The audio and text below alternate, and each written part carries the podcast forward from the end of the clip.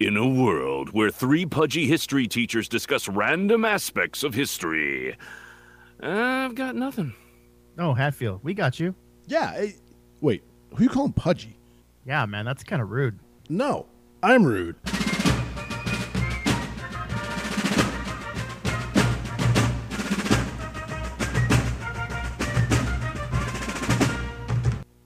Welcome to the History Bros, everybody. It is me, Jason Rude, joined by Brian Geldmacher and the product of the 80s, Jason Hatfield.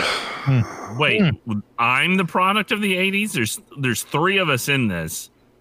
Yeah. You're the only one that was born after Star Wars. So we'll say it was uh you know, well, I, there's two of us that are a product of the 80s. You know what? Just I- because wrong. you don't get the 80s references doesn't mean I'm the only one that's a product of the 80s. I, I, you're right. That wasn't fair. I should re, I should probably readjust that to the uh, the the product of the '80s culture. Yeah, I think we should rename the the podcast to Two Men and a Baby.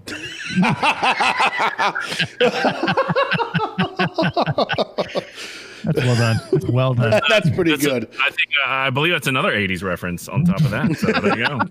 see, see, see. I don't know. Was that '80s or was that early 2000s or He's early gonna have to figure it out. 90s? He's gonna have to go like after this is over. He's gonna have to look it up.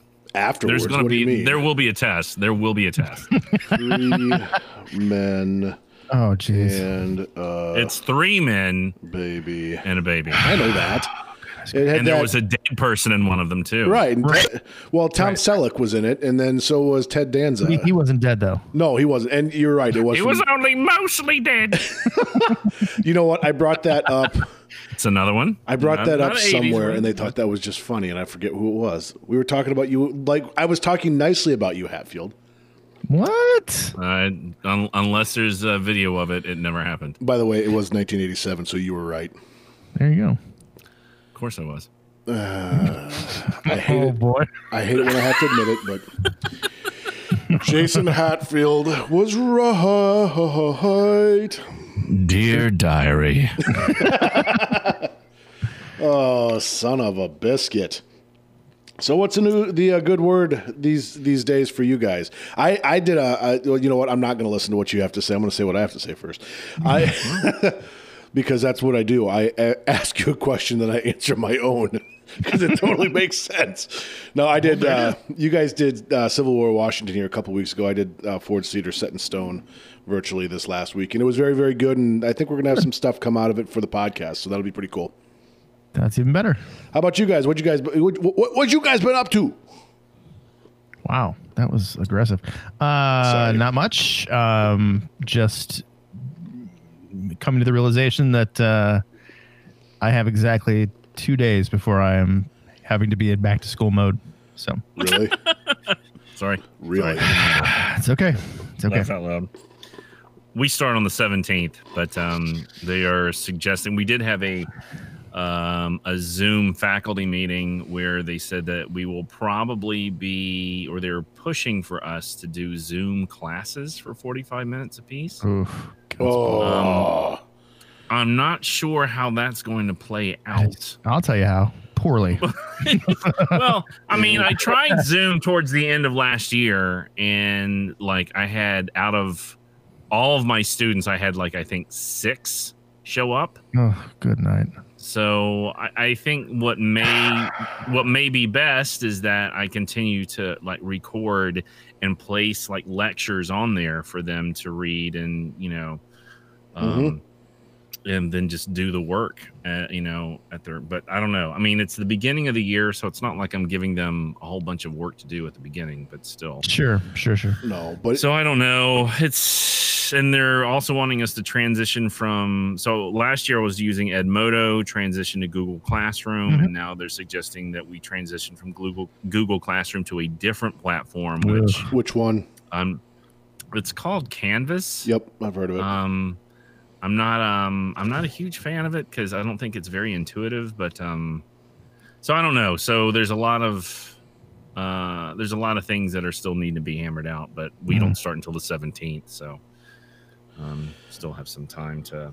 well, and you're not. uh, you guys aren't going back into the classroom right away, anyway, right, Hatfield?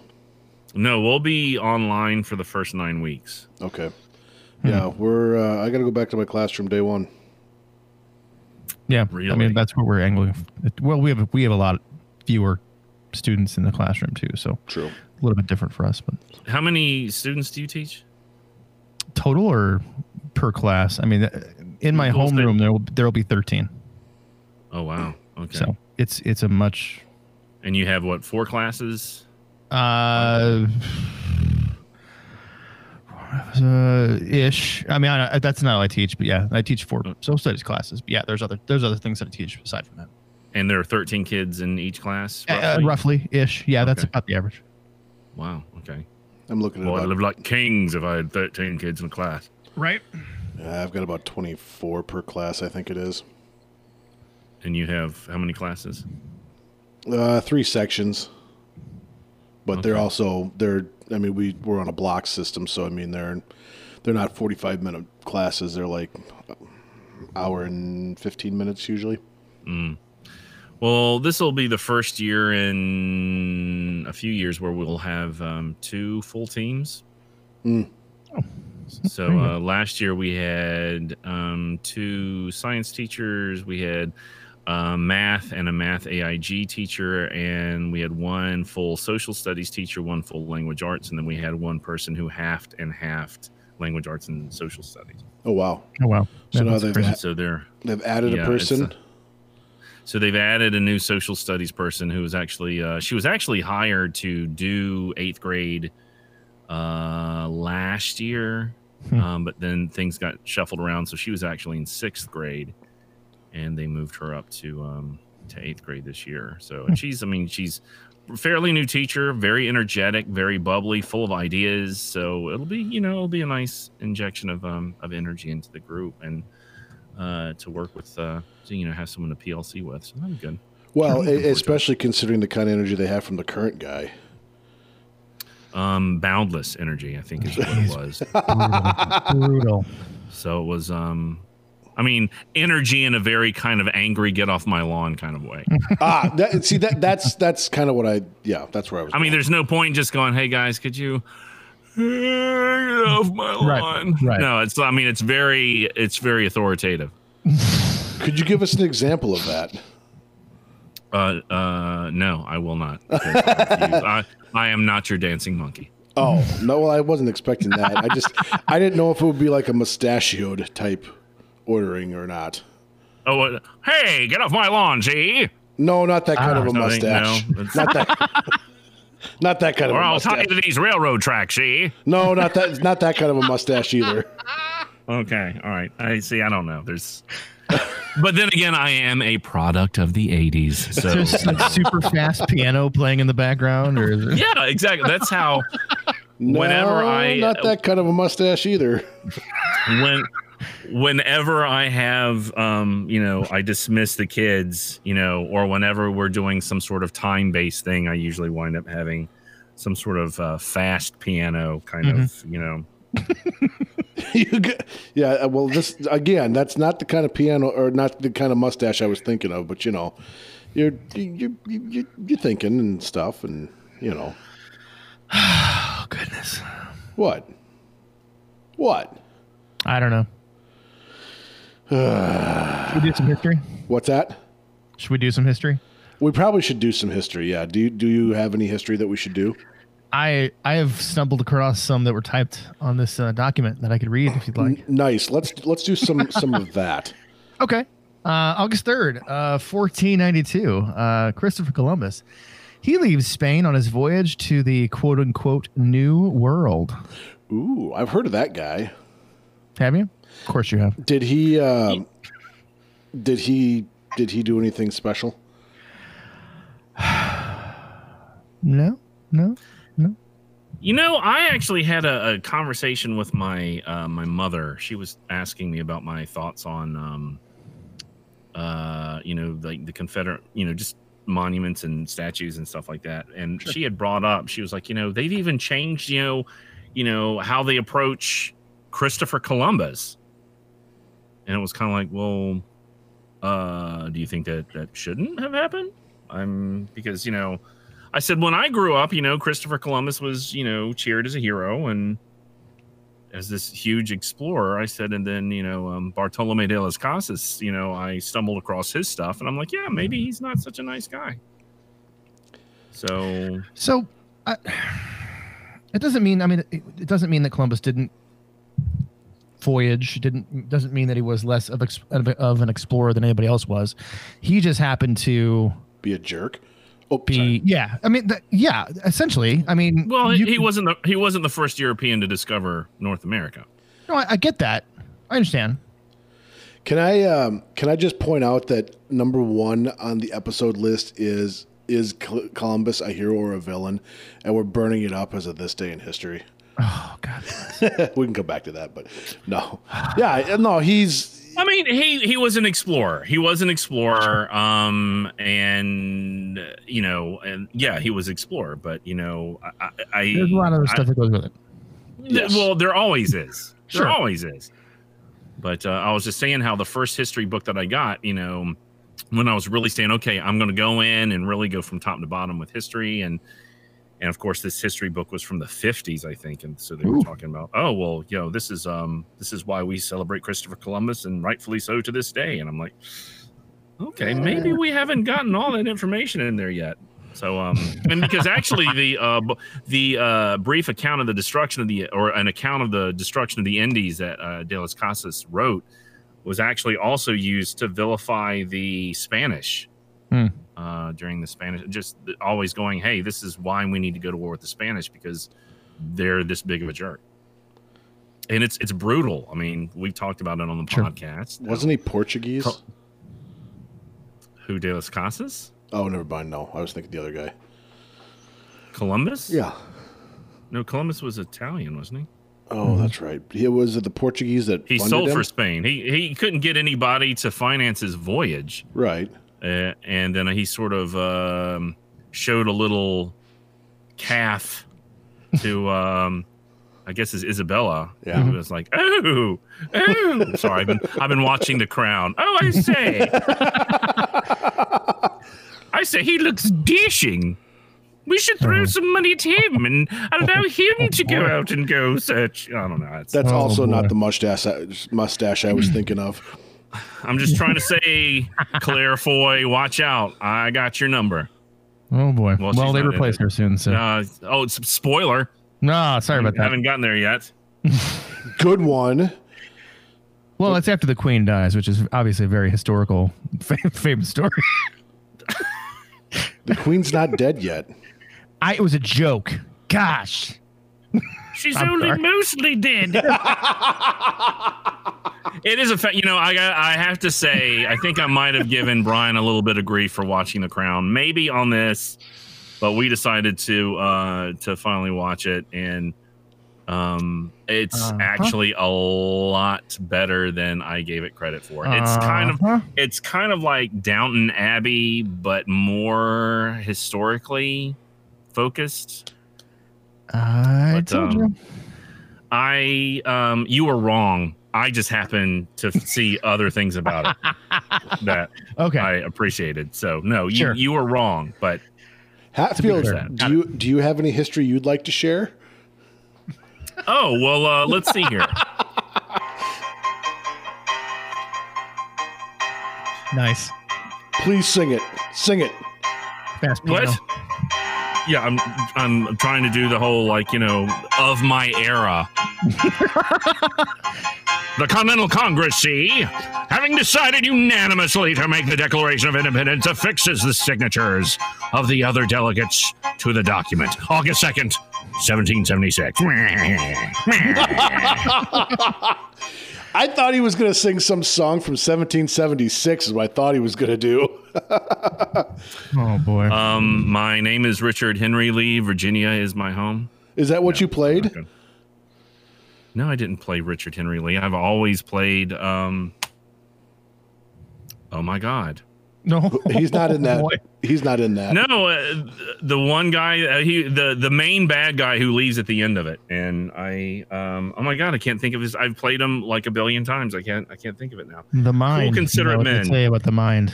It's the first thing to go. Dickinson. Yes, thank you, Dickinson. Okay. Okay.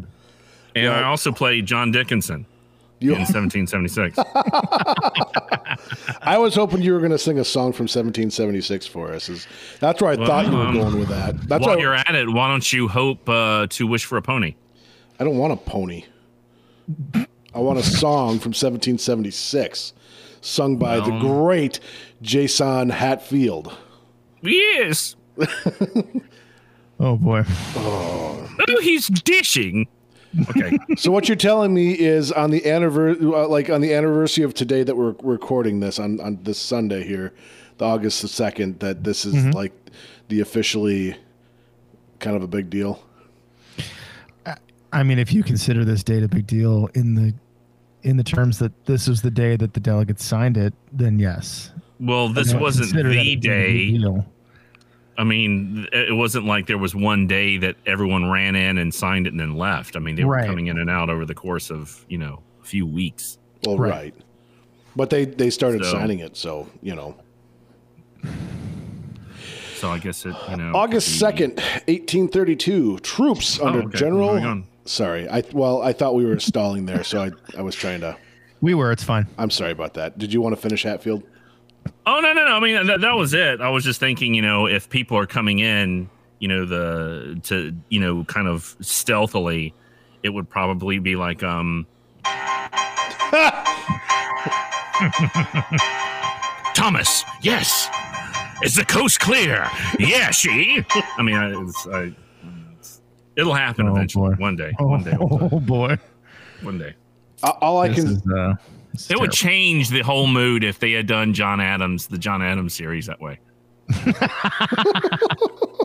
You're correct. okay, and you guys used to give me crap about a soundboard. Well, uh, you used a soundboard. I am having to, uh, in a very low budget way, just hold my phone up to the microphone. So, um, so rude. Uh, August second, eighteen thirty-two. Yeah, troops under General Henry Atkinson massacred Sauk Indian men, women, and children who are followers of Black Hawk at the Bad Axe River in Wisconsin. Black Hawk himself finally surrenders three weeks later, bringing the Black Hawk War to an end. Ha- uh, raise your hand if you've been to the site of the Battle of Bad Axe. I'm raising my hand. I've only done it in books.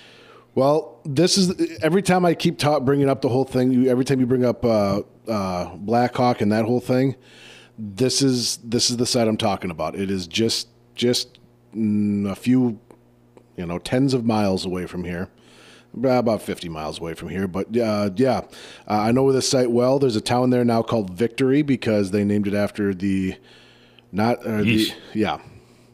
That's tell- rough. Well, it tells you it tells you who uh, writes the history books for that gets stuff. to write the history, right? That's what it does. But yeah, so this is uh, one that's near and dear to my heart. One of the f- what's that? I guess- I was going to say, I guess you know, naming it Victory, then slaughtered Indianville would probably. Well, Yeah. it's yeah, it's not quite as precocious, but it could have been worse. but I, I, I finally always, got always could be worse. I finally got to have one from my area instead of you know always St. Louis or always Durham. I'm not complaining. I know, It's fine. I know, I know. Anyway, so there know we go. uh, do you know where General Atkinson died? Uh, I know there's a fort named after him that's even closer to me. Yeah, he uh, he passed away when guess, he was in was St. uh, Louis. Jefferson Barracks in Missouri. Yeah, Yeah, let me guess, St. Louis. yeah. Jeez, always with St. Louis. it's unreal, isn't it? Ah, exactly. It's like that's like most of the people from the you know the Ford's Theater thing were from St. Louis, and that really Were they? I, I felt threatened. There I were really there were five people from Missouri. Yes. I didn't know there were that many computers in Missouri. and there was one guy that I think was. The, Wow. there was a wow. That's a wow Sorry. coming from coming from Iowa. That's a that's a shots across the bow right there. Now, look. Okay. no, well there was and there was well not everybody. There was one other person that was from somewhere in Tennessee. Uh, I can't remember. I think he had mentioned it once. Hmm. Anyway, it doesn't matter. We had a lot of Wisconsinites. Uh, no, I don't think there's anybody there from Wisconsin. No, not in yours. I'm talking about the one I was in, the cool one. Oh, oh. Anyway, Okay. who's up? Me. August 2nd, 1876. Wild Bill Hickok is shot while playing poker. Obviously, not a very good game. right. Right. What I mean, was- it's not called shotter; it's called poker. Maybe don't play that game anymore. Do you guys wrong. know what hand he was holding when he died? Hopefully not someone else's. No. No, no, he had he had two pair and it was aces and eights. Okay. It's called the dead man's hand. Somebody obviously didn't know how to play that game. It's just Oh no, he sat with his back to the door when he, sh- he probably shouldn't have done that. You ever guys have you guys ever been out Not to to- Deadwood? He was killed in Deadwood, South Dakota. You guys ever been out there? No, no. I had a. Uh, I've got a friend that I went to college with that was in the series. Did- Oh, really? yeah. All right. He's uh, he's gone on to do uh, some other things. Great guy, Sean Bridgers. Sean Bridgers. He's, um, Sean Bridges. Bridgers. Oh, what else is he famous? Um, he was in. Uh, uh, I think they did a series called Get Shorty. I think that he was. Uh, he was also in that. Hmm. Um, but uh, he, I mean, he was in. Uh, he's been in a, a fair amount of things. I remember we wa- He had one of the first things he was in. We used to give him a little bit of grief because he was in the second Children of the Corn movie. Um, which you know when you're kind of young it's kind of like you revere somebody because they've done it they've been in a movie so you can't really give them grief because they're doing what you're trying to do but then it is children of the corn part two so it's kind of like a double-edged sword Right. but um but he's he's an incredibly nice incredibly talented guy and um just i mean just f- just fantastic phenomenal guy so nice. um, August 3rd, 1882, Congress passes the Immigration Act banning Chinese immigration for 10 years. Something that I also teach in um, my class every year. Isn't it so nice Um, to see that immigration hasn't been an issue for you know it's that's a, it's a new issue. Well, we we'll, Um, but we won't take the Irish. Right. Yeah. Exactly. No, um, the Chinese Immigration Act. We go through the um, the various uh, portions of that, like you know, because they talk about how if you were a ship captain and you brought um, Oh, Chinese on board that were not registered, then you could uh, you could have your ship like uh, seized from you. Mhm. And it was like the amount of money that they were going to fine people for that time period was pretty uh, over the top Can I? and ju- it's the same it's the same story as everything else that comes over here's a bunch of people that are coming over to work really hard and make a living for themselves and everyone's like they're trying to take our jobs and it's like they're not jobs that you wanted to take to begin with like building a railroad know- through the mountains, like digging digging Well- the side out of a mountain for a railroad. well and a lot of them would come over and do you know have like you know create laundries and you know restaurants and stuff like that also because Right.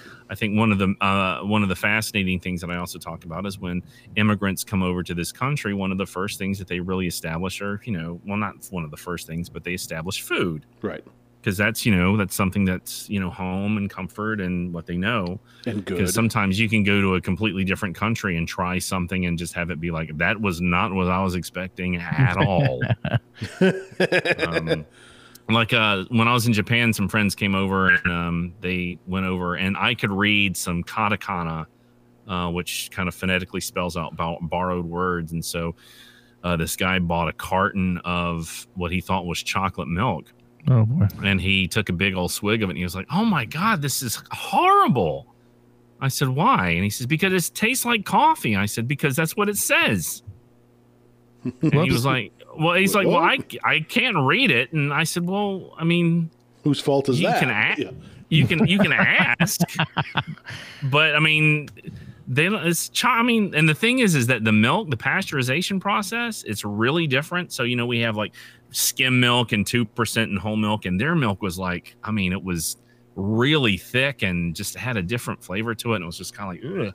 First time I had it, I thought it was bad, but it was just the process that they have. So it's like you know, but I was like, yeah, I've been here for a few months. Come and talk to me before you buy something. I mean, come on. but anyway, so All right. Ah, August. Yeah, August 6th, 19, 1890. William mm-hmm. Kemmler becomes the first man executed by the electric chair, aka Old Sparky. There it Well. is.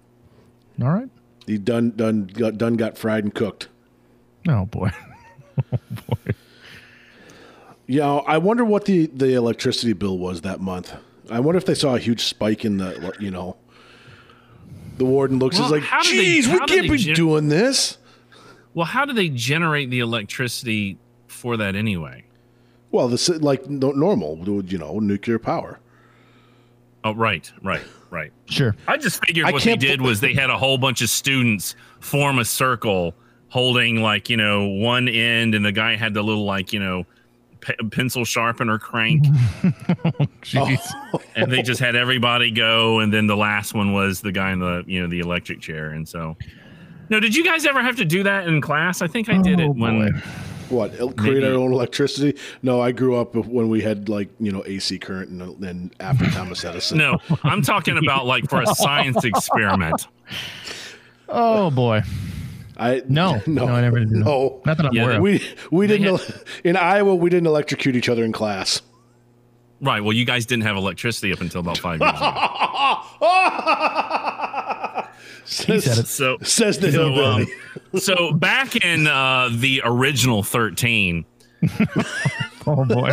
we um yeah we would they had uh, like it almost looked like a little pencil sharpener and they had these two little wires and we would all stand in a circle. One person would hold one uh, the person on the other end of the circle would hold the other and they would you know hand crank it and you could feel it passing through everybody. And as soon as someone let go then you know the current you couldn't feel anything at all anymore because you broke the chain. But but, the it was just trying to demonstrate the the you know current and that kind of stuff. But yeah i guess the person on the end you know- always got the zap. well the the thing is is that you gotta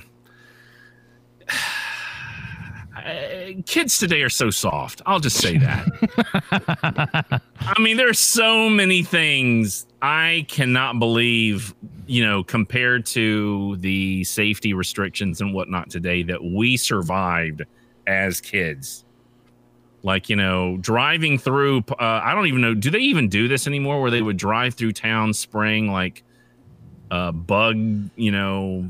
Oh no. Yeah i remember when i was a kid they would just drive through our neighborhood just just spraying this stuff like just out the back of a truck Mhm. and we're out there playing just breathing this stuff in No. Kill- sure. That's how they killed Yeah, the yeah. mosquitoes.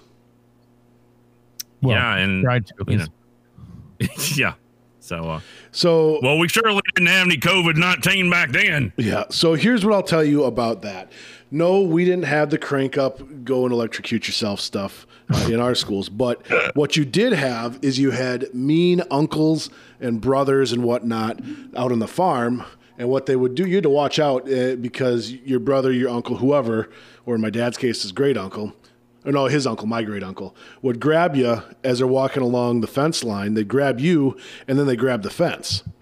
And what happens is the it would pass through the person touching the fence, and they wouldn't feel it all that much. But the person on the end got a massive shock because they're the one that grounded it out, basically, and it hurt bad. well i mean you got to understand um education comes in so many different forms Well, yeah, that's true.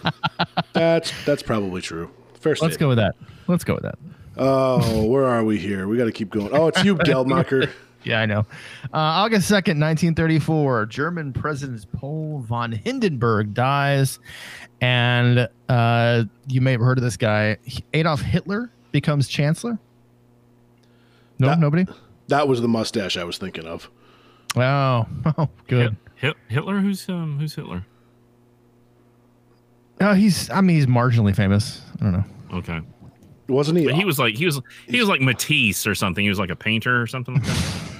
Yeah, I think so, yeah. well, he was. He was failed, and then he got a different job. Right. He failed at, at art and did something else then. Sure, sure, So, sure. Vegetarians. no, I don't think he was. Right. ve- I don't. I don't think he was a vegetarian. I think he was actually. I think he was a vegetarian. Really? At least that's that's at least that's what I heard from Eddie Izzard. Well, then it must be true. Okay, okay. He was like, you know, he was saying in one of his things, you know, he was a painter, and he's like, I cannot get these trees right. I will just go and conquer all of Europe. Oh, jeez. Uh, so let's see here. Uh, August 6th, 1945, Paul Tibbets, the commander of the Enola Gay, drops the first atomic bomb on Hiroshima, Japan. It was the second atomic bomb. Dro- the it was the second atomic bomb dropped in Nagasaki that uh, induced the Japanese to surrender. and you keep going. Happy. Oh, and on August 9th, 1945, the B 29 bomber Boxcar drops that second atomic Hmm. bomb on Nagasaki, Japan. Yes, sir. Yeah, Now- um We're gonna get into this a little deeper, obviously, but I, I've got a, a trivia question for both of you because Okay. I because I know the answer to this, and we'll see if Well, I you would guys do. Yeah, I do, well I know the answer. Yeah, uh, where are do, both of these planes still exist? By the way, Paul Tibbets was in Iowa. He wasn't born here, but he was raised in Iowa. Just so you know. and the guy who was uh, the bombardier was from North Carolina. Was he? Nice. Uh, I believe so, yeah. Oh well, there you go. Take that, Hap, or uh, Geldmacher. yeah. Early Don't hear research on the anybody from St. Project- Louis there. Yeah, Early research on the Manhattan Project, the uh, the uranium processing was was done in St. Louis. Yeah, because no one else wanted uranium processing in their state. Well, yeah. Should have been more strict. who, who were the smart ones there? Hmm. exactly. So that was that wasn't. like, oh yeah, well, they didn't take all your, you know, thrown out nuclear material and put it in your state. No, that's here. No, I'm just kidding. No, it's it's here. Yeah. so uh, both these planes still exist. If you wanted to visit these planes, where would you have to go to see them? Do I have to raise a hand, or is it just a blurted out thing? Well, whoever or- wants to go first, and you got to be Uh, specific. You got to be National specific. Air and Space Museum, the auxiliary site. Um, the Udvar Hazy. yeah, that's the one. That's only one of them. That's where one of them is. Oh, I don't know where the other one is. Which one's at. Which one's at National Air and Space? Uh, the Enola Uh, Gay, I believe. I know, like, yeah. The Enola Gay. Have any of you seen it? I have. No. I have. Um, I don't think I'm wanting to. I mean, they they've got a whole bunch of stuff that's on display at the Air and Space Museum, but I I mean at the actual, not the. Yeah, you know, it's- I've been to the Air and Space, not to the the the reserve, but uh, so the no. I'm wanting to say I thought they had it there, but maybe they didn't. No, it's know. that thing wouldn't fit in that building if they wanted it to. Like Right. the, There you the go. wings are wider than that building, I think. But yeah, no, I've been to the Udvar Hazy Annex. Uh, it's it's pretty awesome. Um, the other one I've seen a couple different times. It is at the National Museum of the Air Force in Dayton, Ohio. And cool. when my son, my son is Thank actually God there's something of worth in Dayton, Ohio. yeah, yeah, because you know that's where the Wright brothers were from and all that. We love our fans in Dayton. Sorry about that. Jeez. hey, you know, hey, even if you watch, um, uh, was it um, Roadhouse? The guy says this is worse than the toilet we were at in uh, Dayton. So I mean, it's not. It's it's universally accepted. No, and Oh, I used I used to do an outdoor drama in Xenia, and if we wanted to do anything fun, we would go to Dayton. So I've been there. I know. Have you But that been to the of course. museum? I didn't know that that was there at the time. Well, now all you we do. all we did was uh we burned a huge circle in the grass in front of one of the malls because somebody threw a smoke bomb out of their car and Perfect. nice. yes You guys. It wasn't mean. me it wasn't Right. me Anyway, yeah. So that's where they are. Um, both museums are free and open to the public. They're both well worth your time.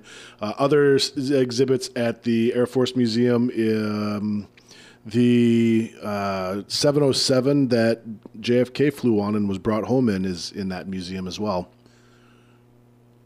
Um thomas Ferebee, by the way Who's that? thomas Ferebee, he was the bombardier for the enola gay he was from Mocksville north carolina All right, there you go.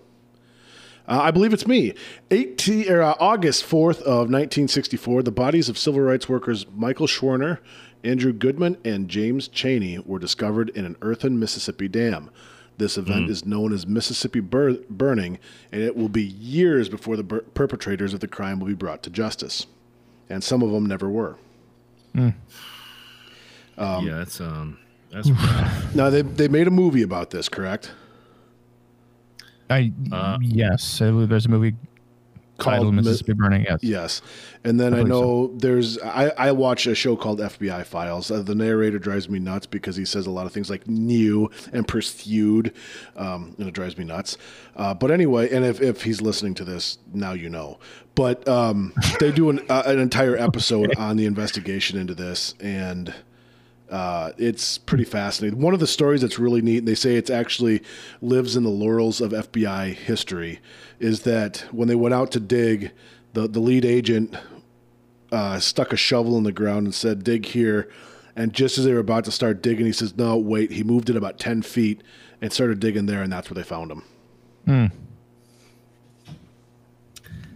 That's I, you know, when we hear, you know, talking about how I saw a meme the other day that one says, you know, I miss the good old days, and every historian is kind of like, hmm, Right. you know, and it's and Good that's kind of you know.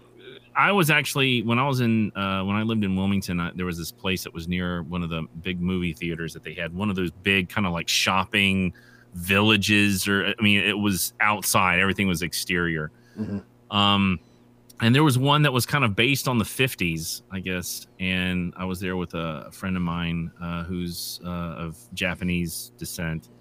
And um, we're like, oh, yeah, let's go there and eat. And it was a group of us. And she was like, yeah, I don't really feel comfortable going there. And I'm like, really? Why is that? And she says, uh, it was the 1950s. and I'm like, uh, oh, yeah, wow.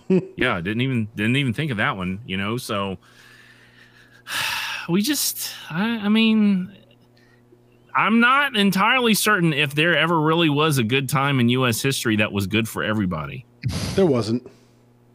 Probably not. No. so yeah i guess that's um something that i'm constantly having to grapple with Well, and that's the thing is we we can we're getting deep here. I apologize. We we understand the world from our own perspective, and so what was a good time for us exactly? We don't necessarily understand that it wasn't necessarily a good time for somebody else, and so Sure. it's not out of. Uh, it, there's a, se- a sense of ignorance there in that, yep, there's a lot going on, and, and we've never taken the time to learn it ourselves, you know, and seen th- things from another perspective. But it, I don't think it's an, an intentional ignorance necessarily. It's still ignorant. It's it's a simplistic approach, and Yes. simplistic not necessarily in a bad way, but maybe a little bit in a bad way. Right. right. No, that's that's a, a fair way to say it. So, Uh, let's see. I got two events. They are closely linked. August 5th, 1974, President Richard Nixon admits that he ordered a cover up for political as well as national security reasons. Three days later, on August 8th, he resigns from the presidency as a result of the Watergate scandal. Oh boy. Mm. only time in us history where a president has resigned office the, yes, that is correct. and he was it would have been the first time in us history that uh had he not resigned that a president would have been removed from office i think that probably would have happened. right. There, yeah, correct. Um That was Uh, and lastly, uh, August 7th, 2007, Barry Bonds of the San Francisco Giants, great basketball team. He breaks Hank Aaron's record with his 756th uh, three pointer. Uh, Bond's accomplishments were clouded by allegations of illegal steroid use and lying to a grand jury. Mm. Ah, sports ball. Oh, you gotta love it. Do you really? Well, not. Yeah, you do, Mister. I'm. I got to be done by a certain time because there's hockey That is- on. that's not baseball, sir. That is not baseball. That's Stand a fair, down. That's a, it's a fair point. Stand fair down. point. What's that? That hockey's not baseball. there's not a ball really involved at all in that one. So True. That's True. true. They just slap each other with stu- uh, with sticks. Easy, friend. Easy. It, it's more. So, yeah. well, we're we're not saying that it's a very um, let's say Dignified? Say we could say dignified. It's not an elevated form of entertainment per se, Mm. but you know, it's but you know, you know, bread and circuses. whatever, whatever. right. They appeal to Whatever- the. They appeal to Whatever, the lowest form. And I get it. It's fine. whatever, whatever really appeals to the plebs is really you know that's you know yeah, Geldmacher doesn't know anything about sports. By the way, uh, Geldmacher, do you want to come on my sports talk show again? Sure. Up until good. about two minutes ago, he would have said yes. Now, right, yeah. I don't know. No, I definitely still want to come on. I'll just spend the entire 44 minutes trashing Jason Road. this guy I'd doesn't. buy that for a dollar. and another thing. So um so why don't we uh why don't we take a little break and then we'll uh have you guys just go ahead and fight it out and uh, when we come back in uh whoever has the most teeth can lead us off. Sweet. Uh, Let's kick this thing. it's time to get going. Bring it back to the History Bros. It's what we do. This is Jason Rude bringing you the amazingness of amazing along with Brian Geldmacher, Jason Hatfield, Yeah. and myself. I don't know. We'll say That's that. We'll half say of that. my intro for my actual radio show that I got to do for the next three days. Uh, so That you've got to do. I've, that I've you're gotta I mean do. Just in case the bosses are listening, let's try and make it sound happier. No, I'm covering for uh, uh, another guy. So Doesn't matter. Doesn't matter. I'm sorry. I get to do a radio show for the next three days. Yay! Okay. Okay. Dial it back. Good night. It also means that I mean, I mean, think about it. It's like, yeah, I got to do this, uh, this radio thing that I do for a job. I- can't you know what? I gotta do that. I did a terrible job there. I'm sorry. I, I it's, it's not even that. It's the fact that I have to get up at like 6:30 in the morning for the next. Oh, jeez. yeah, well, Boy, I live like kings if I got to get up at six thirty in the morning. well, oh, that's right. You get up at like at like four. No, it's not because you're Five, five. five, ten after ten after five, ten after five. And the way I understand, it, Otherwise, he'd miss the five o'clock news. right? Well, the way I understand, Well, it's not because of his Ten job. after five, I'm already missing it. So what's your point? I, from what I understand, know. it's not because of his job. It's because he's just old and gets up early and goes to bed early. Well, yeah, I gotta get up and gotta go use the bathroom. Well, you know that sunlight just once the sun For the up. eleventh time. Right. Well, you know, everyone's got to have a hobby. we could get him a catheter. Oh God. Yeah, let's talk about let's let let's talk about me. Let's let, yeah, let's Could talk we, about me. could we just set aside this conversation and talk about something that's a little more so let's let's talk about something that's pertinent.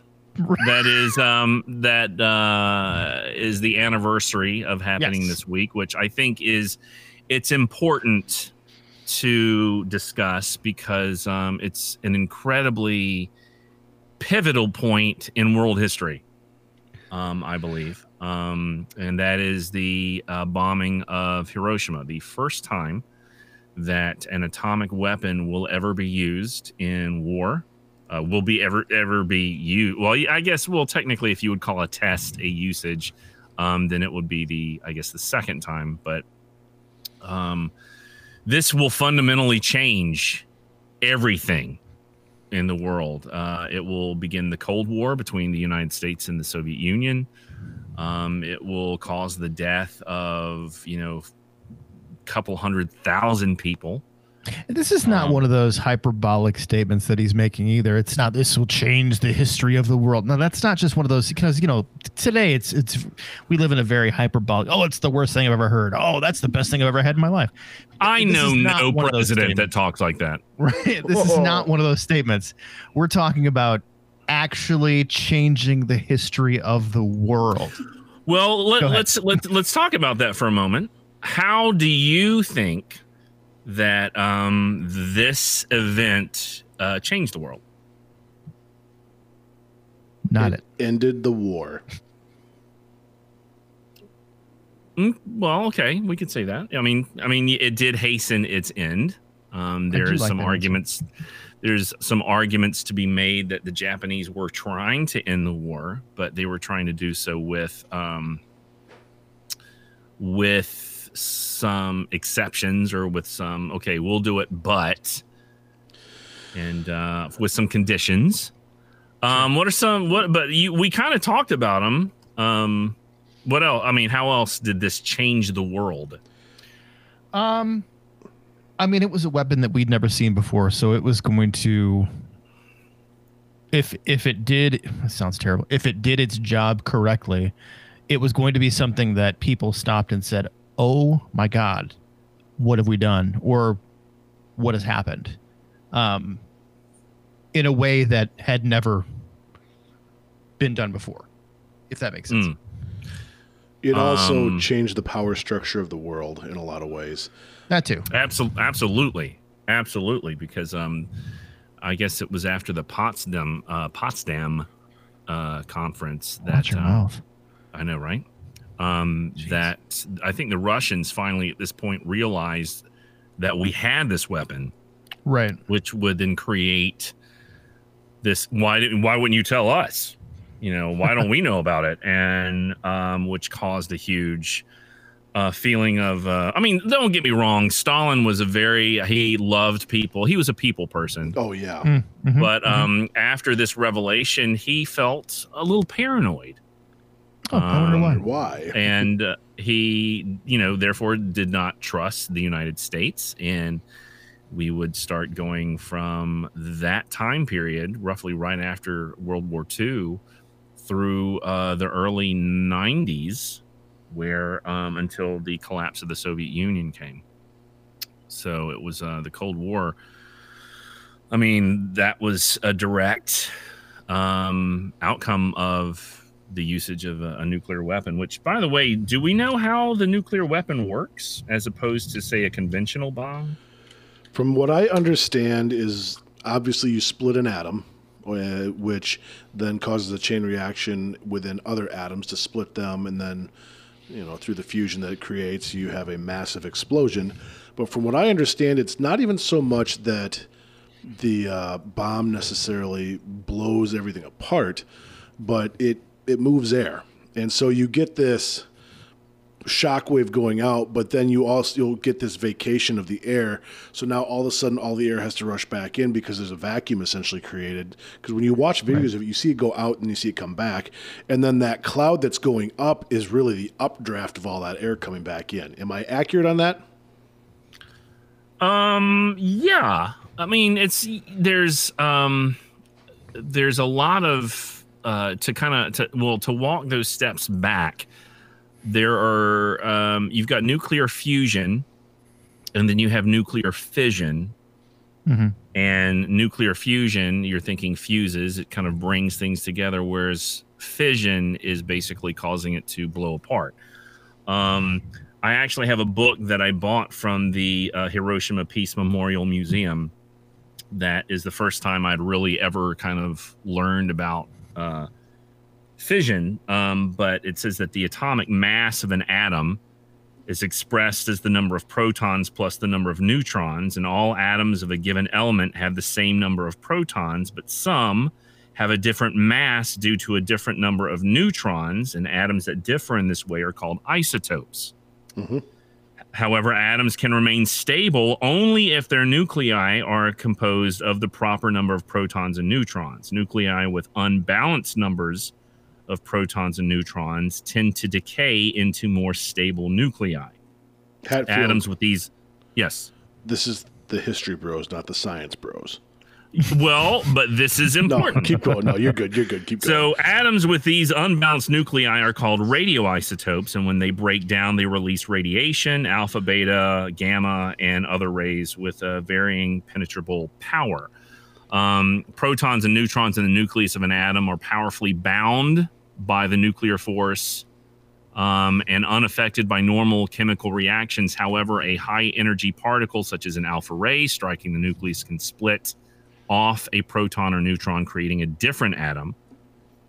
And so when a neutron strikes a uranium nucleus, the nucleus absorbs the neutron, shakes violently, and constricts at the center. And this causes the positively charged protons to repel each other, and the nucleus divides into two smaller nuclei. This process is called nuclear fission. And this ba- more or less creates a uh, chain reaction. So your denser material, the denser that it is and the if you make that unstable and then force it to blow apart at its molecular level can create an insane amount of energy Mhm. and um and actually you know the atomic bombs that we used then are nowhere near as powerful as you know the weapons that we use now and actually i believe even hydrogen bombs Hydrogen bombs are Arm- way more. are more powerful Mhm. i believe Also, but nuclear. um Hmm. right so you will have um so you know the german the nazis during world war ii were trying to create this weapon because i mean you had i mean and I, I don't know when the concept of this was actually considered but when you get to like a, such a major conflict as world war ii to have someone have that kind of weapon is the game changer oh yeah, Mhm. and so the Nazis were building one, and it was known as a heavy water bomb. Um, actually, I'm sorry, it was the um, the Powhatan Indians that were of- originally creating the heavy water. Uh, you know, if you go to Jamestown, you'll see. Sure. Sure, sure. No, um, no. Uh, the Nazis were creating uh, this heavy water bombs and uh, or heavy water, and um, once the Nazis uh, surrendered and word made it back to the scientists that were trying to develop the bomb, they actually petitioned the government to stop this research because they were afraid of what this would do Wow. Um, like opening a, a Pandora's box. Um, they actually have a copy of that letter in this book as well. Um, and yeah, it's uh, uncon- uh, unconditional surrender of Germany on May 7th came as a shock to the scientists who had worked so hard building the A bomb for protection against the German threat. Though uh, these scientists then declared their opposition to the use of the A bomb, by then, however, the bomb was entirely under the control of the government and the military, and the appeal of the scientists were ignored. Um, and so we had this weapon, and you know, it was kind of like, okay, well, and the thing is, is that the U.S. government planning ahead chose certain sites that were not to be touched at all. So if they did come around to wanting to use the bomb, they would be able to see exactly what damage it could do to something that had not been damaged before. Gotcha. And so Hiroshima was one of those, Nagasaki was one of those. I'm wanting to say there was a handful of others. And um, do we know why Hiroshima was ultimately the one that was chosen on that fateful day? Um, well, from what I understand, there were two targets, mostly industrial centers, but Hiroshima was the one that had the better weather of the two, from what I understand. It had the nicest weather that day. There you go. Of the of the Thanks for potential that. targets. yeah so there was you know cloud cover based on what they were you know how they were going to um you know the level they were going to drop this bomb at and whatnot it was uh they needed less cloud cover and hiroshima on that particular day happened to have beautiful weather so Yep. they're like okay well that's the one we're going to drop the bomb on Mhm. Let's And, screw um, that up. i know it's like you know people outside oh let's go sunbathing or no i don't That's I, a di- I really do what That's a terrible way to go sunbathing. Well, True. eh, I mean, not to real. I mean, the thing is, I, having been to Hiroshima, I, I mean, Rude, you've been to Gettysburg, Mhm. um, Geldmacher, you've been to Normandy. I mean, you guys can attest when you go to these areas where there is such a a massive loss of life. I don't know. Do you feel like you can feel that there, or are you kind of projecting that sort of knowledge?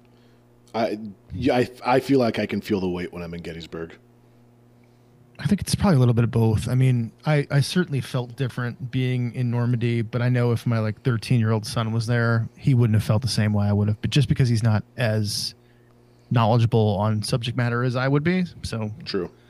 he wouldn't have that same experience that I would. That's a fair But way I to say felt it. I mean, I felt it. Okay. Whether it's me projecting or not is a different story, but I definitely felt, you know, you could you could feel the different. Okay. Yeah, um Hiroshima was um especially since you have a lot of civilian death. Mhm. Um and they there's a map that came along with this particular book that kind of shows where the locations are that were um uh of buildings that survived the blast that were still there Mm. um, and that kind of stuff. And uh, of course, you go into the, the museum and you will see, you know, you, you hear about shadows being burned into granite, into wood, into that. And that's Mhm. true. So much power is released at the detonation of this bomb that the intense heat and light will burn the shadows into um, into all different. I mean, you could see them on bridges, so they were able to triangulate where exactly the bomb exploded in the air. Mhm. Um, Wow. and uh, you have at this museum, you have deformed fingernails from people who were in the bomb blast. Mhm. Um, because the heat, um, they uh, people's skin hung off of their arms, Mhm. uh, virtually melted. Um, ki- kimono patterns were burned into people's skins. Um, ceramics uh, roof tiles were fused together. Wow. Uh, glass was fused together, um, and that's just the heat. Not even the um, humidity. Then, well, then you have the you know the blast. You have uh, there are uh, structures that are still there that had iron, uh, kind of like shutters that were blasted inward. Mhm. So this heat, and you got to think, you know, traditional Japanese, a lot of their, not a lot, but a good portion of their structures were made of wood. Mhm. So you have this intense heat, all of a sudden, boom, lights everything up, and then the blast wave blows it all to pieces. So you had stone and brick structures that did survive, or in some cases were shifted off their foundations. Mhm. But um, I mean, it the amount of power that was released. Now, let me ask you guys this: um, we have this weapon, and let's say that um, would because I was, you know, doing a little bit of research before we came on to kind of talk about some discussion points about this. And why, if we have this weapon, why not have shown a demonstration of it for the Japanese and then allow them to discuss? I mean, do you think if we'd have done a demonstration, like a very public demonstration, that it would have caused the Japanese to surrender and then they would have okay, yeah, we're yeah, we're out and then you would have saved that many lives or Maybe, but here's the thing you have to also consider. If the whole hmm. po- if part of the point of this is not letting the Russians know we have it because you don't want to give them a head start on developing their own or whatever, that probably ha- plays a factor in that decision. Hmm. Does it though? Well, I- it's not like it's not like social media. It's not like there's a 24 hour news cycle that would have been reporting on it. No, but but if we're going to go and do this very publicly, and the Russians are even considering it, you know, I mean, basically, you're you're you're tipping your hand to them that you've got it, and now they're going to start developing it as fast as they can because somebody Yeah. else has it. Well, but the Potsdam conference uh, took place like the month before. So by that point, the Russians were aware of, uh, if I'm correct, if I'm correct, I believe that's when the Russians were made aware. Right. Well, right, but now Um, that you you you haven't, if you do a public display to it, the o- that, that's the other thing is, what if they already have it, and they flip sides on you? They know you've got it, and you're about ready to use it on Japan, and they flip sides.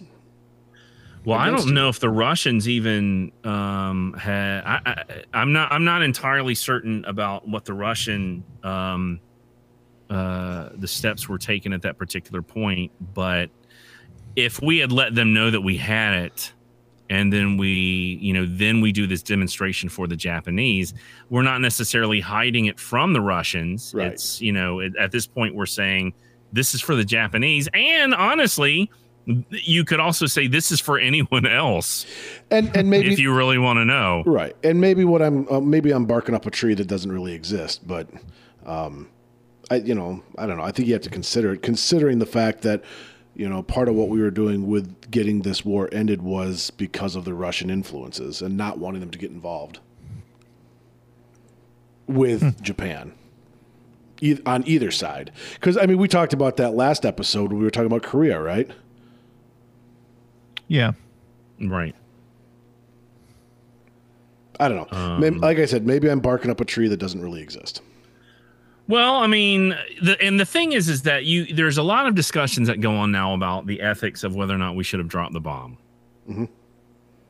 And uh, what are your thoughts about that? Because a lot of people are like, we shouldn't have dropped it. You know, it killed so many people. Yada yada yada. What are your thoughts on that?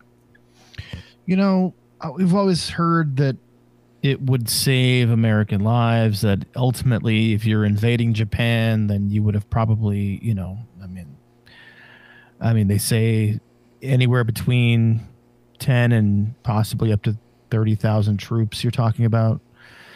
You know, does that mean it's okay? I don't know. That's usually been the justification that I've heard. Um, you know, it, it would have saved time, would have saved money, would have saved soldiers. Uh, would I still drop it, uh, knowing all that? I, I don't know. I'm not sure. It's such a. It's that question is so huge. Right. I, I don't know. Uh, doing a little bit of research, apparently, um, Stalin uh, did have uh, spies within the U.S. government to uh, know about the, uh, even to really, I think, have known about the Manhattan Project. Okay. So they may have already, they were probably already aware, but um, so yeah. Well, Rude, what about you? What would would you? I mean, being if you were Truman, if you were in his shoes, would you have gone to uh, drop the bomb? Well, let me do this. I've actually created a lesson on this that I use, and I'll even share it with you guys if I haven't already. Um, Okay. I wanted to. I call it you. You make the decision. You make the call. I think is what I call it. And uh, I didn't want to give my students the straight up and uh, situation that Truman had in in the same you know, circumstances, same names of everything, because for two reasons. Number one, we already know what Truman did, um, so there's an automatic out. And number two, you get the, uh, you know, adolescent, middle school adolescent boys will say, "Yep, I'm going to do it," because and they don't ever consider because they they know what did happen and they don't ever consider the fact that there's a, a huge decision to be made. And so what I did Right. Is I drew a map and put four countries on it, and your country is one of them. And you've got it's a similar scenario, obviously, but then I put in all of these these uh, factors and factoids and whatnot, and the kids can ask me questions. And then I went and I had two colleagues actually record like minute long things and they're your your advisors one of them is drop the bomb and one of them is don't drop the bomb and and I say you okay so there's a QR code that goes along with it and it comes up and it this person advises them telling them what they should or shouldn't do based on what they think. And what I found is that the kids actually take the time to think about it and some of the ones I thought oh yeah they're they're just going to do it because ha ha ha you know ha you know they don't they don't think about anything. Um, they just do it. And in this case, a lot of times they stop and think, and it's like, mm, I don't think I'm going to do it. And so then what I make them do to to um, to, to announce their decision, they have to go in front of uh, in front of the class, basically.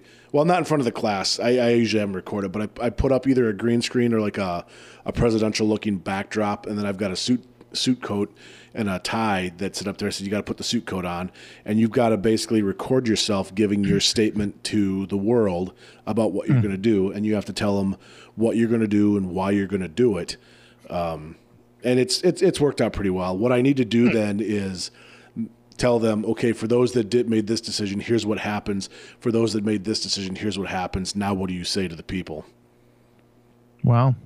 You know, or have them draw based on you know that's what I could do is you know it works or it doesn't work depending on which way they go, and now you have to react to that.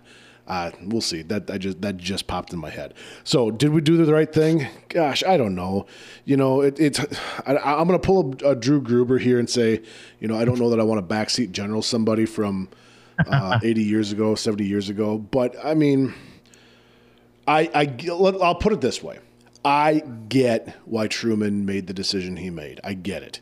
I, you know, um, I, I don't think I don't know if it was the wrong decision. I don't know if it was the right decision. Um, it was a decision that had to be made. Um, if you go the other route, the world changes. If you go this route, the world changes. It doesn't matter. So in some ways, maybe there's, I don't know. I, I, I can't commit either way. I guess. I, am a. I mean, context is is a big deal. I mean, right. when you've gone through the number of years that the war had gone through and the number of people that had died, then it's kind of like, well, yeah, if we can drop a weapon, because they were planning on invading Japan, right? Sure. Um, and it was like, well, okay, well, here's the choice: we'll either invade Japan and cause a lot more Americans to die, because mm-hmm. at that point it was more or less believed that the Japanese were willing to die sure. fighting to the last man, and a lot of them were Mm-hmm. Um, but it was like, okay, but if we have this other weapon that we can drop on them and just kill them instead of, you know, American lives, then should we do that? So, I mean, there's looking back on it in 2020, um, you know, there's a lot of armchair, you know, philosophers that mm-hmm. could, you know, Monday morning mm-hmm. quarterbacks kind of things. Um, but it is, I mean, it's something that I've wrestled with, but the more research I've done, you know, I, it's difficult for me to put myself into that position because I don't know what that life had to have been like where everyone's having to ration because all the you know resources need to go to you know the war front. Um, you know the draft is happening. Everyone is being drafted to go. Uh, you see stars in the windows of you know so many homes because people right. you know everybody has somebody that's fighting in this um, it's difficult to imagine the loss of life. I mean, like Stalingrad, for example. I mean, mm-hmm. the amount of death mm-hmm. yep. that was involved in this. Um, so um, I just thought real quick something that I use in class. There's a thing called Nuke Map. Yeah, you've told us about you, this. Yeah. Right. So I thought that uh, we would do a little uh, example and see what it would be like over our respective residences. Oh, fun. So if they were to do an airburst of uh, the Hiroshima bomb, which is about 15 kiloton yield, over a certain location in northern Iowa. Thanks. um, we'll just start there. Um, yeah. You have an S you have an estimated fatalities of 3,200 people and estimated injuries of 680.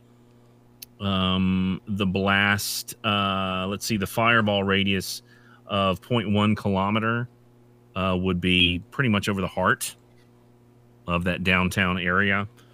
Downtown, whatever. And um, you have a moderate blast radius of five uh, psi that would go um, about 1.67 kilometers out from there. So you would have a fair amount of destruction. So 3,200.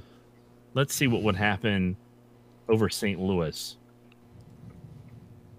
How many kilotons? Because I'm doing it right now. Fifteen. It's uh 15. 15. It's the you if you do the yield, if you do um, there's a little drop down box and it has no. every single oh yeah. yeah bomb used. Um, then you would have an estimated fatality rate over St. Louis. Now, granted, where Rude's from is a little sparsely populated. Uh, St. Louis, if they drop the bomb over basically the main area, it looks like the estimated fatalities would be 34,490 people. Right. Killed. And almost, actually, just a little bit more injuries 34,890. Um, and that's one bomb. Right. I mean, that is like, that's, and everyone, you can actually go on to uh, nu- Nuke Map and it'll have i mean and there's the thing is they, they go down all the way to the czar bomb like so the czar bomb is one of the largest um weapons. The one that was actually tested was 50 megatons. And if you dropped that over st louis you would have an estimated fatalities of 883,980 people. Goodness gracious. hmm st louis would virtually cease to exist um Let's do this over so- Durham, North Carolina. Yeah, Durham, North Carolina. Um, I like again. I've done this a number of times. So let's go down to. Let's bring it back up to Little Boy. Do we know why they called him Little Boy and Fat Man? By the way, Fat man was a little bit fatter. Little boy was smaller looking. but they were named after people. Oh, that's right. Fat Man was named after Churchill, I did not know and, that. and Little Boy was named after uh, FDR. Well, they also have uh, mock-ups of the uh, fat I think man it was Little Boy. FDR. I don't think it was Truman. I th- I'm pretty sure it was FDR. Um, yeah, Durham over Durham, uh, little boy would kill 17,120 people with 27,930. Um, and if they were to have dropped uh, the Tsar bomb that was tested, the one that was actually designed was supposed to be 100 megatons. Yeah. They only tested half that power. And if you had detonated that, then you would have the blast would almost reach out to Raleigh. And you're looking at about 434,790 people killed. Ooh, good night. So this opens a Pandora's box of you know, we have this new weapon and and you know, and it's kind of like, you know, whoever has the biggest stick, Mhm. but then everyone else starts getting sticks. and um and you know, and it's like if you didn't have if we didn't have it before, that's not to say that no one else would have ever developed it. I'm sure that they would have Right. but um you know us developing this to uh such a point is um i mean it did open a pandora's box and whether or not that's good or bad i mean it's not it's no longer a conventional war. Um i'm not entirely certain what the definition of conventional and non-conventional in terms of weapons and warfare is. Do you guys know that? Conventional and unconventional. Well, they can. I think they consider a nuclear bomb an unconventional. Correct. It's something that you Um, wouldn't use. That's like conventional would be a typical, a typical warhead that is is non-nuclear, and basically you drop it, it blow something up, and you're done. Or So- chemical weapons would be unconventional. Right. Right. You know, um, you know, basically something other than bullets or bombs that are essentially TNT or you know something alike. right. You know, there's no quote unquote fallout. but to um to have walked around um there of a place um that was um it was like a government office that was virtually underneath the blast i mean it was Mhm. basically what's considered ground zero and they stabilized it the structure and now that is known as the a-bomb dome and that is considered to be right underneath where the blast took place um strangely enough they were aiming for a t-shaped bridge and the bridge wasn't even destroyed. I mean, it was damaged, but it wasn't even destroyed. But um, the amount of horrors. I mean, first of all, imagine being out in the sun for a really, really long time. How like thirsty you are, how dehydrated you get. Right. Well, Right. imagine that happening in a very short amount of time. Um, people were burning, they were diving into the rivers that go through Hiroshima, and the shock of that killed many people. Um, people were trying, to, uh, it eventually, all of that radioactive material gets kicked up, and all that dust and all that, you know, smoke and everything, that it started to rain, and it rained black rain which then started to pollute the water supplies. So then now people are thirsty because they are, you know, um, virtually dehydrated in an instant and people are drinking water. And if that the shock to their systems didn't kill them then the polluted water um, made them very very ill. It created so many more problems. It became hell literally hell for people that were living there if you survived. Mhm. Right.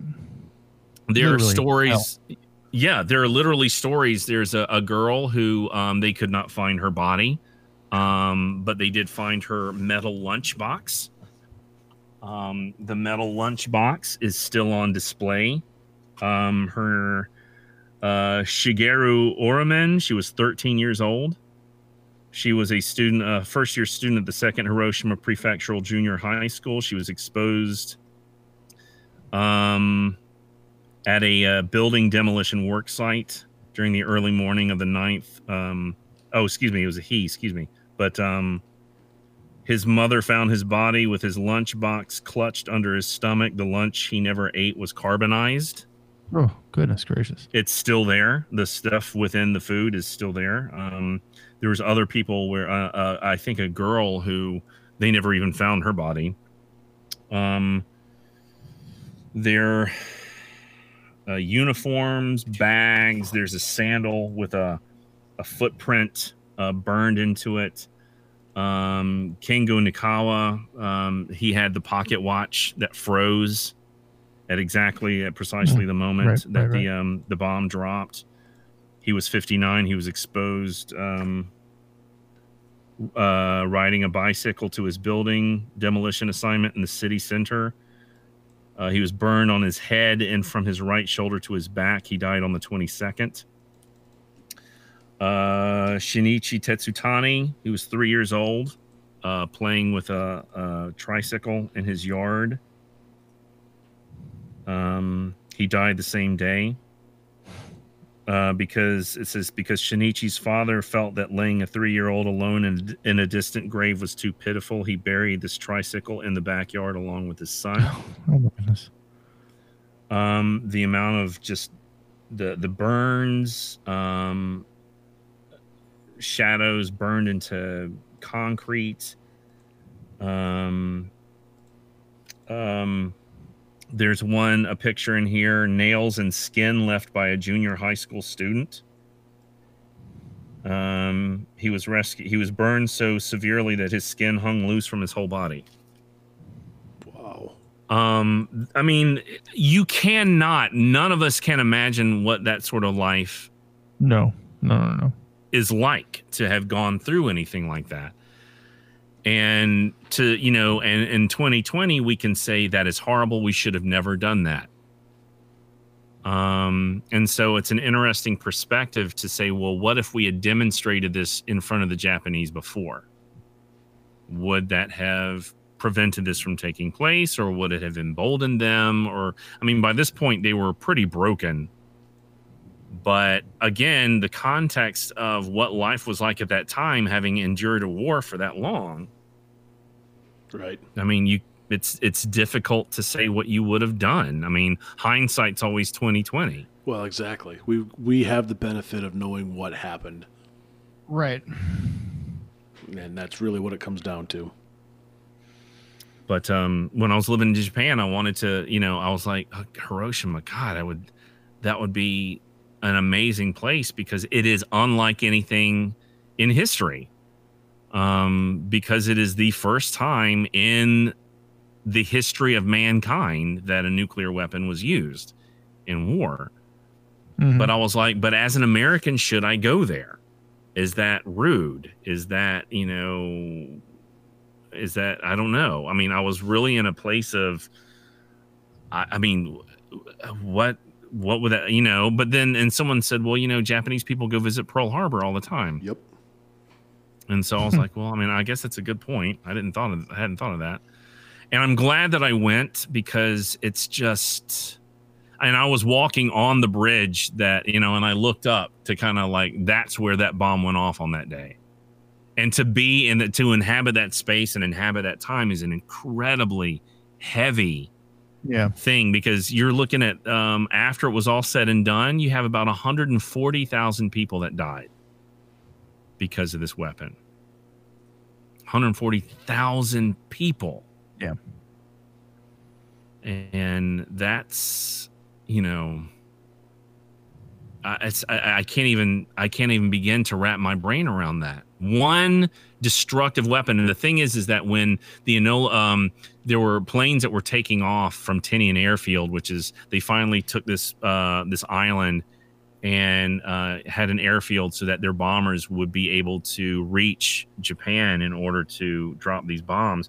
And some of the bombers were crashing as they were trying to take off. And so they were afraid, oh my God, well, if we load one of these things up with this however many, you know, tons of nuclear material and it wrecks, you know, now we've completely vaporized this island, killed everybody on board, you know, everybody here. And so they actually had to um to take off with the bomb unarmed Mhm. and one of the uh, the the people on the plane had to actually dismantle the bomb and then put it all back together to Goodness. arm it. Mhm. And you're thinking, you know, in the bomb bay, it's not exactly a comfortable place. No. Um, and they were afraid as soon as he, you know, put everything back and you know turned the circuits on or whatever, it could have detonated then. hmm So there was a whole bunch of factors. There's a whole bunch of just. I mean, it's a really intense part of history that uh, I cannot stress enough. I really do feel fundamentally changed the world that we know today. Oh, sure. Now, Absolutely. you know, people are worried, you know, North Korea has them and that they're going to attack us and things like that, which, you know, could very well, you know, potentially happen. But had this not happened, and there are some arguments to say that Japan was going to surrender eventually, but we were trying to prevent the Russians from getting involved because we didn't want any more Russian influence. Um, so we were trying to get the Japanese to hurry. So let's just go ahead and drop this bomb. And uh, the devastation done to Hiroshima was Hmm. r- was ridiculous. Um, we had never, you know, experienced anything like that before, and hope to God that you know every time that um, uh, a nuclear test happens, the government uh, of Hiroshima sends a protest letter to that country and that government saying, "Look, we've been there. Don't Please do do this." not. Right. Yeah. don't do this. And part of their museum, they would take that letter of petition or whatever, and uh, they would basically create it into like a metal. Uh, I don't want to say lithograph, but and then they would use it as sort of like wall decorations. And Hmm. almost the entire, it seems like I think almost the entire first floor of that building is covered in these letters. So, um, Well, It's it's heavy stuff, man. It's very heavy. there, there's But, another yeah. thing to consider about this. Um, you know, we've talked about Hiroshima, but let's face it, Nagasaki. Three days later, we didn't do it once; we did it twice. Right. Uh, Hatfield, Yeah, have, this you been, is- have, Hatfield, have you been up to Nagasaki? Um, I did not. Uh, I did not go to Nagasaki. Um, um, yeah, no. Hiroshima was the. I mean, I kind of figure, and, and about ninety thousand people died in Nagasaki, and I believe one of the reason why it was fewer is because it was a little bit more mountainous in that area. If I'm correct, I could yeah. be wrong. No, you're. I, I Um, believe you're correct on that, and I, I think I've heard that justification before. But still, the But fact y- is, we dropped. We didn't do it once; we did it twice. Yeah, did it twice. We're the only country in the history of the world to have used a nuclear weapon in um in war, and we did it twice. And we were s- ready to do it a third time. Um, yeah. I mean, it. I don't know what the third uh, target would have been, but that by that point, you know, the Japanese are like, "No, we're done. Yeah, we're Right, we, right. We we can't do anything to stop this." Right. this is this is only going to kill more people um but i mean and imagine being in you know japanese government shoes at that point you know here you have you know you attack pearl harbor Um, you're trying to, you know, expand because you kind of feel like that European and you know Western influences have, you know, with the spreading of opium and all that kind of stuff, you know, they've been pretty bad. And well, we need to liberate, quote unquote, all these countries, and so we're going to do Mhm. it at the, you know, the end of a bayonet. And uh, and now you know you have been pushed back and pushed back and pushed back, and now they're dropping these super powered bombs like vaporizing cities. It's like Mhm. I just you know it's such I'm not sure if there's been a time in world history that people have had to to examine that or or have those choices or experience that kind of stuff. Um are you uh what are your thoughts not to I guess get too deep into that but what are your thoughts on uh, nuclear weapons? I mean now do you think it's uh, I mean, there is a part of me that thinks, um, you know, no, absolutely not, no, for no reason whatsoever. Um, but then, and I'm certainly not justifying this. Uh, so hear me out. Um, Mhm. Then I think, well, the technology has improved so drastically that you could almost, um, scale back the kilotons and go with like targeted things. You know, does that sound Mhm. does that sound like a, a, an absurd statement to make, or is that are, are you um, talking about kind of like um like tactical, know. like a very precise? You know, uh, almost like I mean, almost making it conventional, but still having that nuclear aspect to it. so you could surgically kill 140,000 That's the word I'm looking for. There you go. I was using the word Right. tactically a little bit. well, no, no, no. uh, That's but is there is there such a widespread um field of killing uh, you know killing field per se no um you know could it be done to where it was more surgical?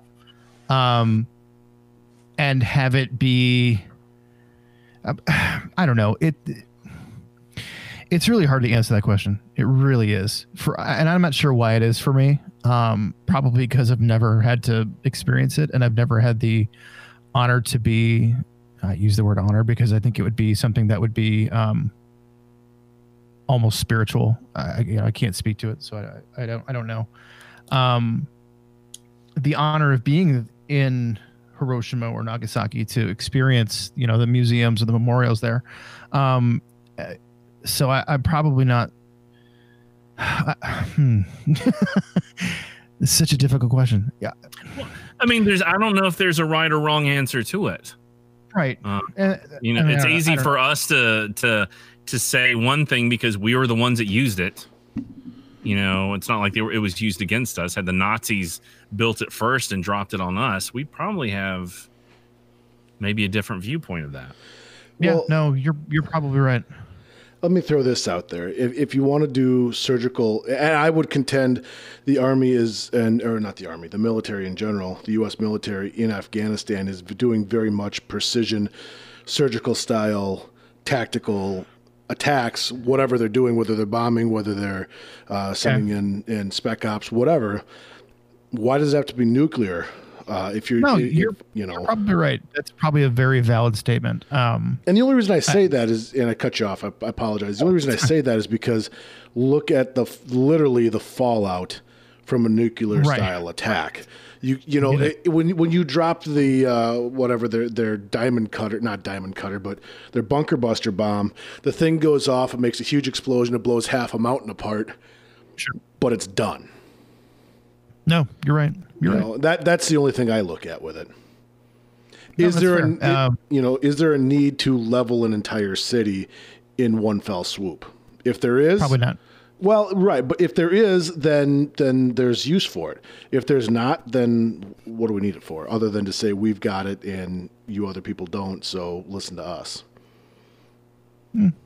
well a lot of people can argue having it as a deterrent Right. is justifiable in defense alone Right. That's true but too. then if but then if somebody else has it then it's a deterrent of who's going to. use. Because I mean, Rude, you're probably too young to remember this, but you know, Geldmacher and I, you know, uh, we a, a, lot of our childhood was based on the fact that we felt that the Russians were going to wipe us from the face of the planet with nuclear weapons. Right. Hmm.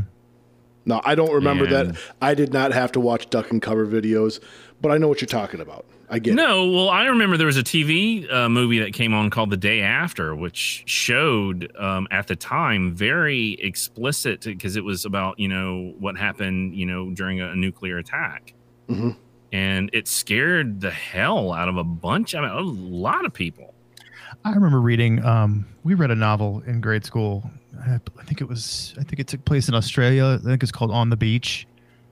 Um, and it basically was these kids who, you know, kind of describe their normal life, and then one day they heard about this thing that happened, and then it became a kind of a countdown and how long it would take for the basically the fallout to reach before they all died and it was what they were doing with their remaining time on earth Mm. Right. I just that's the kind of stuff that we you know while it wasn't in the front of your mind it was the that information was there you know Well, I mean, that was the premise of the Second City show I saw in Washington D.C. Basically, you know, 15 minutes before the bomb detonated that China, uh, North Korea sent at us. Of course, they had a little bit more of a funny approach to how that would how it would end. Well, you had people trying to, you know, they thought that it was um when the in uh was it Hawaii that they the false alarms had gone off? And you saw video of people like literally trying to get their kids into um sewer. Hmm into sewers to try because we were they were you know because there was some sort of false alarm that went off and they were afraid oh my god North Korea sent a missile. Mhm. and you had video of parents like pulling manhole covers off of the street and trying to lower their kids into the sewers so that they wouldn't get uh wouldn't get killed. I mean that's Mhm. so yeah it's a lot. I mean and it's not something i think we're going to be able to answer on this podcast today so. Yeah. No. Probably good sp- good stopping point then. I would think. Yeah. For today. yeah. That's fair.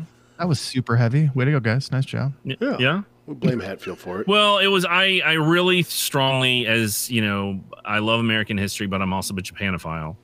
So you know, Japanese history is also a big deal, and I thought it would we would be remiss if we did not, you know, talk no about and the fact that and- it's yeah, the 75th 75th anniversary is is definitely a you know as, as good a time as any to kind of reflect so Well, and this is legitimately legitimately the week of that anniversary, so it's a good Right. time for it. yeah. So As um, we declared in this week in history. of course so eloquently or not. Well, gentlemen, I appreciate your time, and as always, it's good to talk to you. We'll have to do this again. We've got uh, an anniversary show coming up.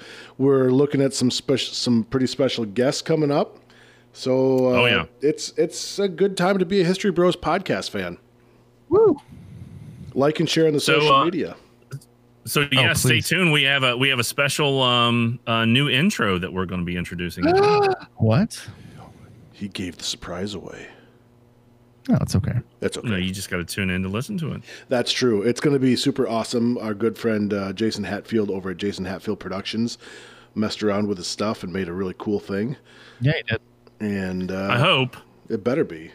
If not, if we're, it sucks we'll we're not paying him. Say I it can tell you that. If it, we're not paying him, if it, if Yeah, it sucks. if you guys don't get if you guys don't like it, you can certainly get your money back. good, good, good. All right. Well, you heard For it those of you playing at home, I did this for free. well, we'll get our money back. We'll file an injunction, and we'll just use this as ev- evidence in the court case. We'll just cut it off before the part. where it just- Injunction. What's your function? I need Oh, some. I need to go get myself some more gas station fried chicken. That was some amazing. Wow. Oh, All right. Well, um, you Rude's gonna get some fried chicken. It was amazing. Geldmacher's gonna go watch the the sports ball. And and uh, Sure. we're we're running some uh, meal and uh, well, we're running a, a dish that we made and some cookies over to uh, some friends of ours that just had a baby. So um, well, congratulations to your friends who had a baby. And, and Half of the history bros, please tell them congratulations. yes, I certainly will. They'll probably go who.